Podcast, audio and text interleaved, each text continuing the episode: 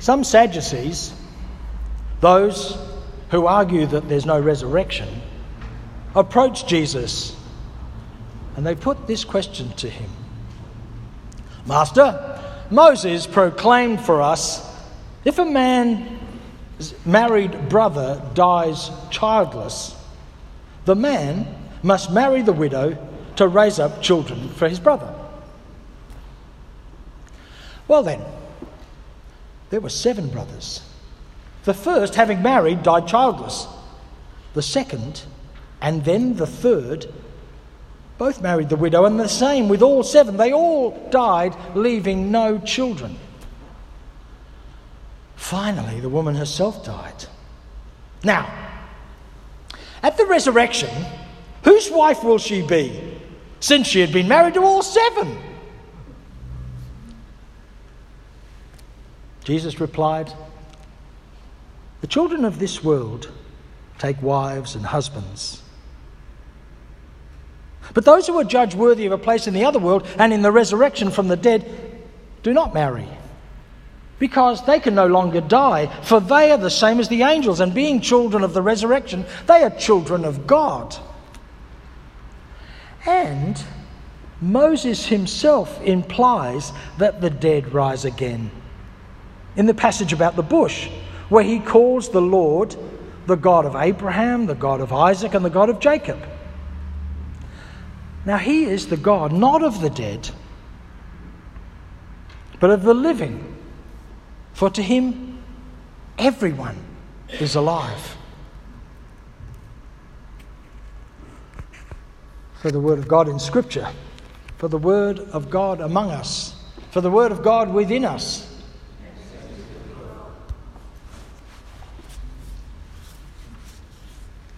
What happens after we die? Well, no one knows. The Bible's not much help. There's nothing definitive. There's all kinds of views in the Bible. So much so that there was groups of people with different views at the time of Jesus. One was a group called the Sadducees, and amongst other things, and these groups were kind of quasi-political parties, quasi-denominations, as we would understand them. They kind of mixed those things together. The Sadducees were a group that focused only on the Pentateuch, the, what they call the Torah, the first five books of what we call the Hebrew Scriptures or the Old Testament. And there's nothing in there, as far as they can see, that says anything about there being a resurrection or a life beyond death or anything of the sort, so there isn't one. The Pharisees, they read more than that. This is another group, and they're the group that Jesus interacts with a lot in the Gospels. They have a view that you can read more than just those five books. You can read the writings, uh, called the writings, and that's groups like books like the Song of Solomon, Ecclesiastes, and the prophets. And so, if you read those books and take those as authoritative, there's a fair bit of stuff in there that could be construed as talking about a life after death. So, the dispute goes on, and everybody wants to figure out whether Jesus is in their camp or not. Does he vote Labour or does he vote Liberal? Is he a Catholic or is he an Anglican or one of our mob? So, what does it, Jesus say about it? Well, at one level, he seems to, to take the view that the Sadducees are wrong and the Pharisees are right. He seems to understand that there is a there after death. He, he, he seems to make that assumption. But for him, the there is not a there, it's a then. It's an age. It's not a place, but an experience. It's not a thing, but an experience. It's a then, not a there, whatever that might mean. And he seems to also understand and make the assumption that then things will be different. And one of the things that will be different is there will be no need for anybody to get married. Now, in our culture, well, who cares? Some of us get married, some of us don't. Some of us live in long term relationships and never get married. Some of us live single and never get married. It's not an issue for us that we would wonder why would that be so prevalent? And why would Jesus be interested in assuming that there wasn't anything like marriage after death? It's because marriage, in the context of his day, was a pretty good attempt at immortality. It was an attempt to keep living beyond being dead through your children and your name. All through history, the idea of a person's name being carried on. It's all the way in the scriptures, it's in uh, most of the ancient writings, and you read about it um, the, uh, all through our history. Somebody's name is a really important thing, and if that can be carried on, it's a kind of a sense, sort of immortality. And marriage was always a contract between men and men. Men from one part of a clan and another part of a clan, and the women were the bind to make that contract work. They were transferred from the ownership of one part of the clan and into the ownership of another part of the clan that made the clan grow, continue to go together as one unit. You never married outside of your clan group. That was insane because it's all about not love. It's all about, and it doesn't mean you couldn't have love, but that's not its primary purpose. Its primary purpose was to procreate within the clan, to keep the name going. It was an attempt at immortality. But Jesus said that won't be needed anymore. So nobody will do it. Because women, part of the value of marriage for women, and there were some things, of course, was protection. In a lawless world, you needed protection, and the protection of the clan was the best thing. Well, that won't be needed anymore. Because the then, whatever then is like, it will be safe. Jesus seems to be assuming. And then there won't be any need for marriage because there won't be clans trying to protect their, their own group because we'll all be one clan. And this is one of the heretical messages of Jesus. He seemed to not care who was in whose clan. He seemed to not care at all about the rules and the way things were. He actually talked to anyone and everyone and invited everyone. Was it last week or some weeks ago we talked about the story of Zacchaeus? Jesus even invited a hated tax collector to be part of the group. He just didn't care. There won't be clans, so we don't need marriage. And women won't be owned because there'll be nobody owned because everybody will free. I have come to give sight to the blind and freedom to the prisoners.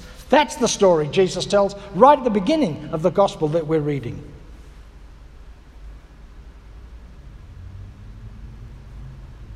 The point of marriage was the, an attempt at immortality. And the reason that you don't need to be married is because Jesus seems to understand in this story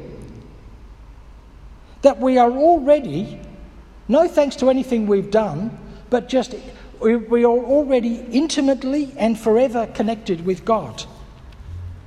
Because he says this, it's really confusing, and, and we, we can't get the, the whole of it because the way it's written and the fact that it was written a long time ago in a different culture and we can't talk to anyone about it, we're on our own. But Jesus says, because they can no longer die, for they are the same as angels, and being children of the resurrection, they're children of God. So, in the most intimate way, the whole thing, now and whatever the then is like, is an intimate connection with God. So intimate that Jesus uses the term children. Deeply connected, as we are with our parents, and if we have children, with our children, whether we like it or not, whether they're alive or dead, we are deeply connected. Have been, always will be. We're already in the experience of an undying connection with who God is. And Jesus talked all the time about what we've translated in all kinds of different ways. Mostly we translate it as the kingdom of God, or in the Gospel of Matthew, the kingdom of heaven, the world of God, or the universe, the way God sees it. There's lots of different ways of thinking about it. And Jesus always talked about it in two ways all the time together that it is a, an experience of the world that is already present the kingdom of God is among you. And it's not yet. It's not yet completely fulfilled. He understood it as present in healing and liberation, which is what he was doing everywhere he went. He understood it as coming in that somehow there would be this cataclysmic moment, either as in, for individuals or for the entire creation, When everything would, as one of the great songs of the 1990s said, I want to be there when it all makes sense. That there'll be a moment when it all comes together and all makes sense.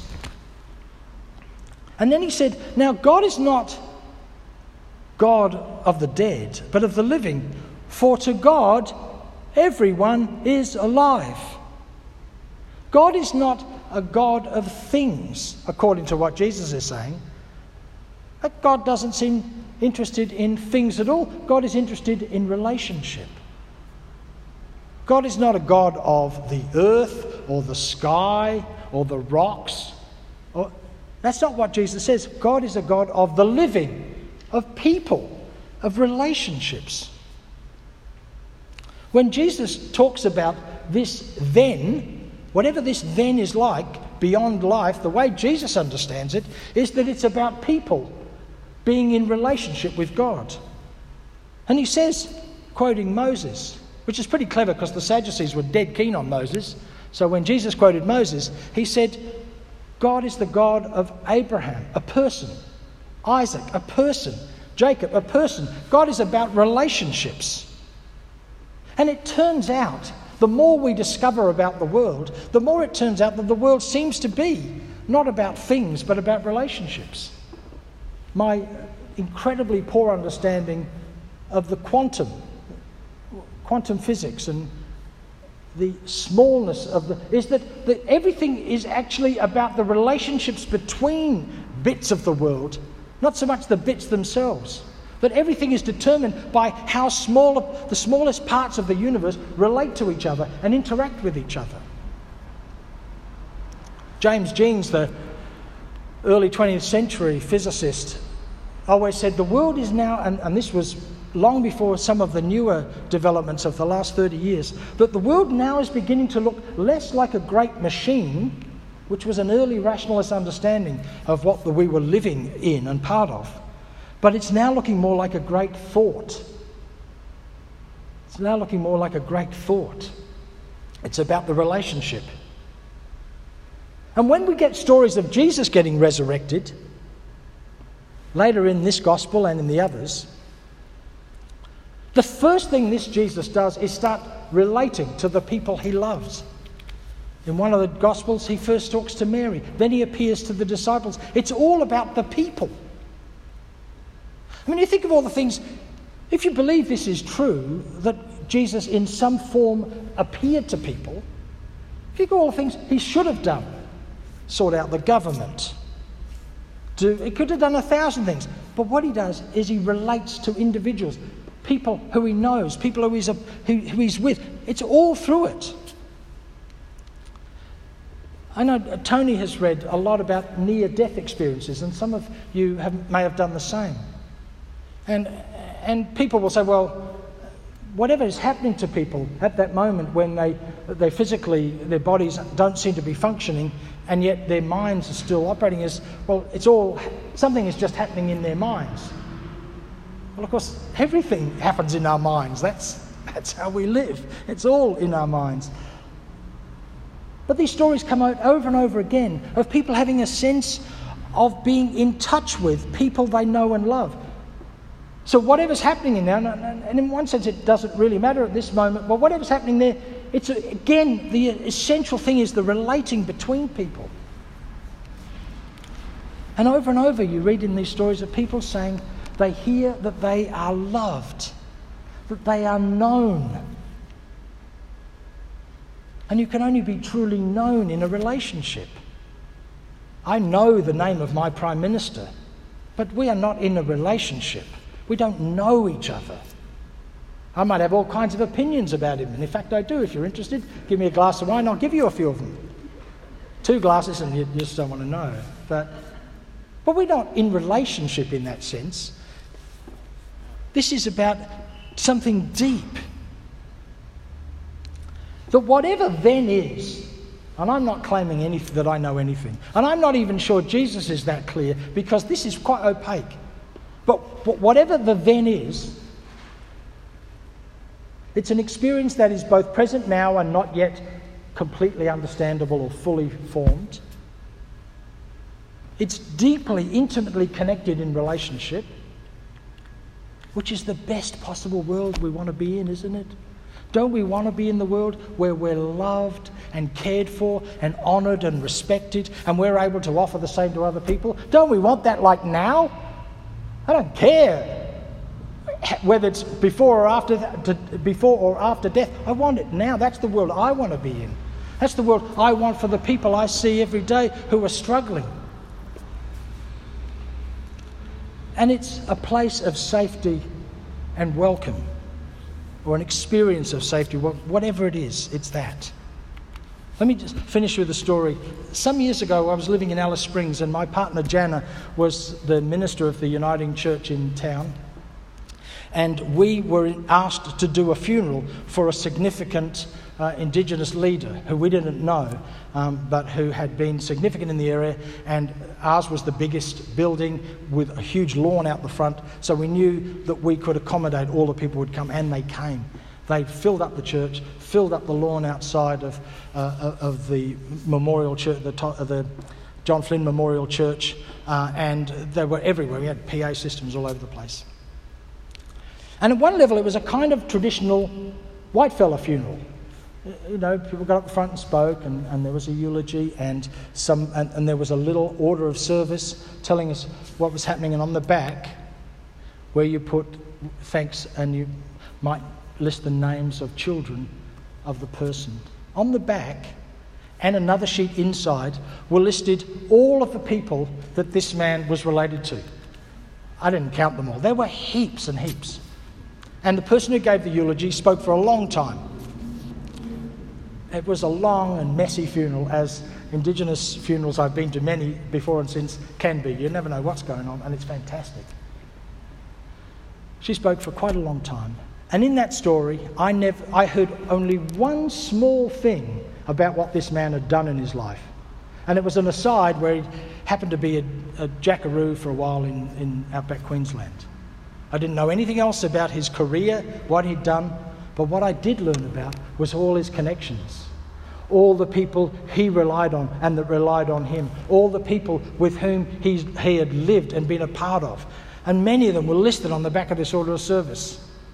That was what was important. Nobody knows whether he could have been a nuclear physicist, he could have been a garbage collector, I don't know. And not only did we not know, nobody seemed to care. That wasn't the important thing to tell us. The important thing to tell us was about the relationships and I've often wondered whether whatever happens, when this is all done and each of us goes somewhere into some other thing, I wonder whether it's a bit like that. It's all about relating. I wonder.